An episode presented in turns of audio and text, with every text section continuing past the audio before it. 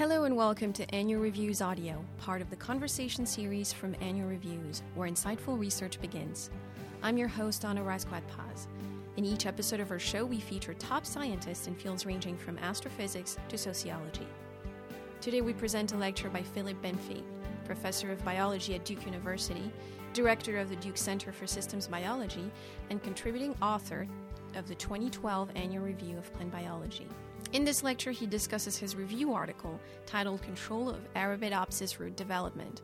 Professor Benfey specializes in root development, transcriptional networks, cell expansion, and cell to cell signaling. He was named a Fellow of the American Association for the Advancement of Science in 2004, and he was elected to the National Academy of Sciences in 2010.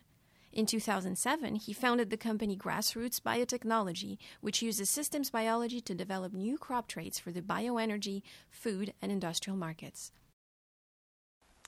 My name is Philip Benfey. I'm a professor of biology at Duke University. We actually work on plant roots. The way I got interested in plant roots was during my postdoctoral studies with Nam-Hai Chua at the Rockefeller University. What I was doing was dissecting the 35S promoter from cauliflower mosaic virus. This happens to be the workhorse of promoters eh, used in the agricultural biotechnology industry. And what I did was I cut it into little pieces and put those pieces back into plants driving a, a reporter gene. And discovered that the reason this was a strong constitutive promoter was it was made up of little pieces that each drove expression in a different tissue at a different time. Now, what I was particularly struck by was when I started to look at the expression in roots. And I saw that, in fact, roots represented a very simple developmental system. Why is that? Well, because the, the way the root is organized is it has different tissues organized as concentric cylinders of tissues, one inside the other, such that if you draw a ray from the center out, you actually hit all of the different tissues. The other great simplifying aspect of the root is that there is a stem cell center at the tip of the root from which all of the cells of the root are formed. And the way that works is that, for example, the, the stem cell that gives rise to the endodermis and cortex, it, it divides first in a transverse orientation. Then the daughter cell divides in the longitudinal orientation to give those first two cells. And it does this over and over again. Now, what, what um, we did then was do a genetic screen for alterations in root development. The screen was a very simple one. We, we, we looked for uh, mutants that, had, that were either shorter or fatter. Now, among the short roots that we found were, were a set of, of plants that when we looked at them more closely, we, we realized that one of those concentric cylinders was actually missing, perhaps the reason that it was actually shorter. Uh, the first one we named very unimaginatively short root, but the second one, after we realized that it was missing one of those cell layers, we called it Scarecrow after the Wizard of Oz character for the, the, the one that was missing the brain. Now, Shortroot and Scarecrow, we characterized them in depth, and we cloned the genes, realized that they were actually members of a similar gene family, the same gene family. And then the real surprise came. So we looked at the expression pattern, what the RNA made from these genes, how that was distributed in those different tissue layers. And we saw with Scarecrow, it is actually pretty close to what we, we expected. That is, it was expressed right in that stem cell prior to the division, the longitudinal division, and then only in the endodermal layer after that division. So that was, it was very specific and, and it made sense. Short root, on the other hand, was expressed only in the central vascular tissue, not in that adjacent tissue where it had to control the, the, the division and had to be involved in specifying that cell, cell layer. So we said, well, what's going on here? Then we looked at the protein expression for short root, and there we saw, quite surprisingly and nicely, that the protein was distributed both, both in the vascular tissue and in that adjacent layer. What was happening here was that the protein was physically moving from the internal tissue where it was made to the adjacent tissue.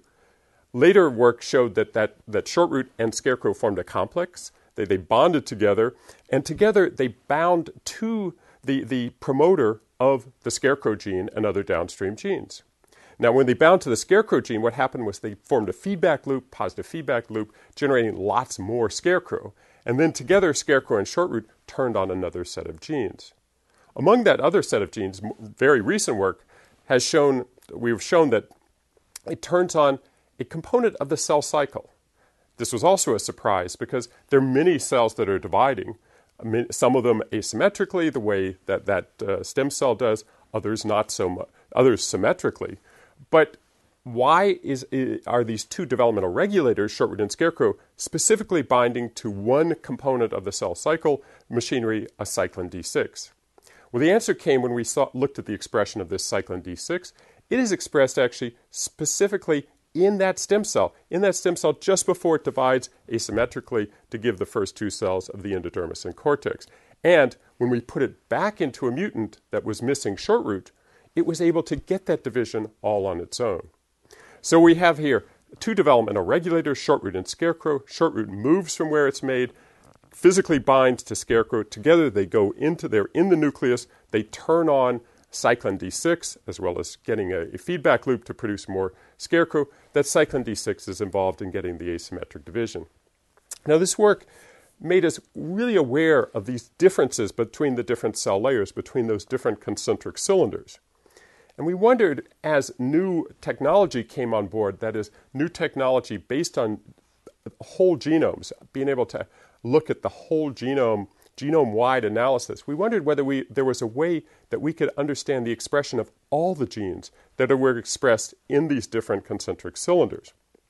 And we developed a way, this was work by Ken Birnbaum initially and then by Siobhan Brady. What they did was they took green fluorescent protein, it's, it's a protein that will fluoresce green when it's uh, excited by a laser, fused it to a promoter that was highly specific to one cell type, for example, the scarecrow promoter and then enzymatically digested the cell walls, passed those th- cells through what's called a fluorescence activated cell sorter, and then collected just the cells that were expressing the green fluorescent protein. So, in the case of scarecrow, just the endodermal cells. Then they extracted RNA from them, used that RNA to hybridize to microarrays, where you can look at almost all of the genes in the genome. And what they found was dramatic differences between those different cell layers. Uh, so much so that, that it was striking how different any two layers, when we co- compared them, were. After that, we asked the question well, what happens if a plant is, is subjected to a stress, for example, high salt? We know that plants are exquisitely sensitive to abiotic stresses like salt, high salt, low pH, etc. And so we wondered what would happen at the level of individual cell types what we discovered was indeed that there were dramatic differences that were highly cell type specific between when we, we subjected the plants to either high salt, low pH, low sulfur, or low iron. We also used the same technique of dissociating the cells, sorting the green cells from the other cells to look at uh, the level of different proteins, level of different uh, metabolites, and the level of different small RNAs like microRNAs. Now, when we wanted to look a whole genome wide, at what was happening along the longitudinal axis. That is, what's happening as those stem cells mature, as they, as they produce their initial progeny, those progeny go through rapid cell division, they expand, and then they, they eventually differentiate. And for that, we couldn't really sort the cells. We didn't have markers for all those stages. So instead, we cut a single root into a lot of different pieces, each piece being a different stage along that differentiation pathway and then use those individual pieces from single roots on, uh, uh to, to produce RNA for microarrays. Now, here the surprise was that what we found were a set of genes that were turning on early in development, turning off, then turning back on at a later stage of development. We normally think of development as a progressive unidirectional process, not a repetitive process. Think of an embryo growing in the womb. So we wondered what sort of process could be occurring in the root that would be repetitive.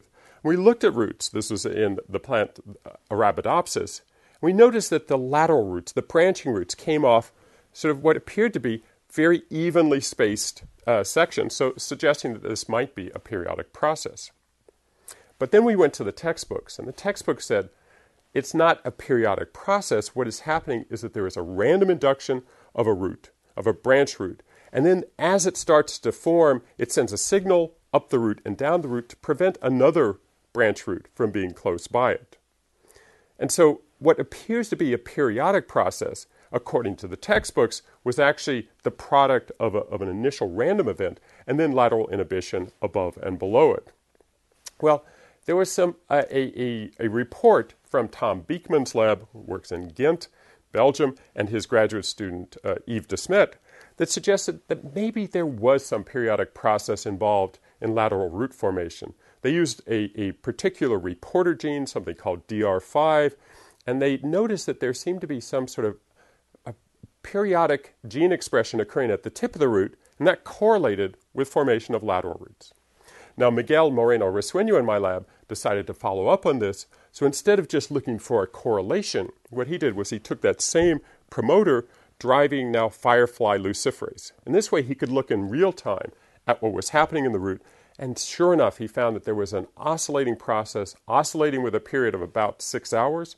And that, and that actually produced a little bit of expression after that oscillation. And that was precisely where branch roots formed at each of those points of expression left behind after that oscillation. He then went on to, he figured out how to identify what phase individual roots were in that oscillation. Then cut out little pieces at the tip of the root, use those individual pieces for microarrays, and then identified over 3,000 genes that were either oscillating in phase with the initial marker or in antiphase with that initial marker.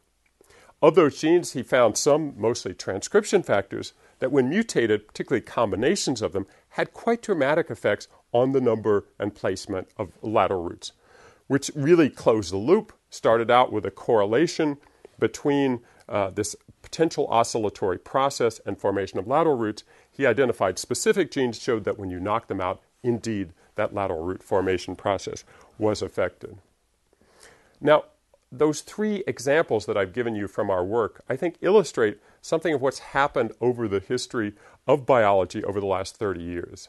And I feel very fortunate to have been able to participate in these three steps, these three technological, let's call them revolutions, because they really have been very, uh, have been very dramatic changes. The first one was molecular genetics, the use of, uh, of genetic engineering approaches to go from a phenotype to a gene.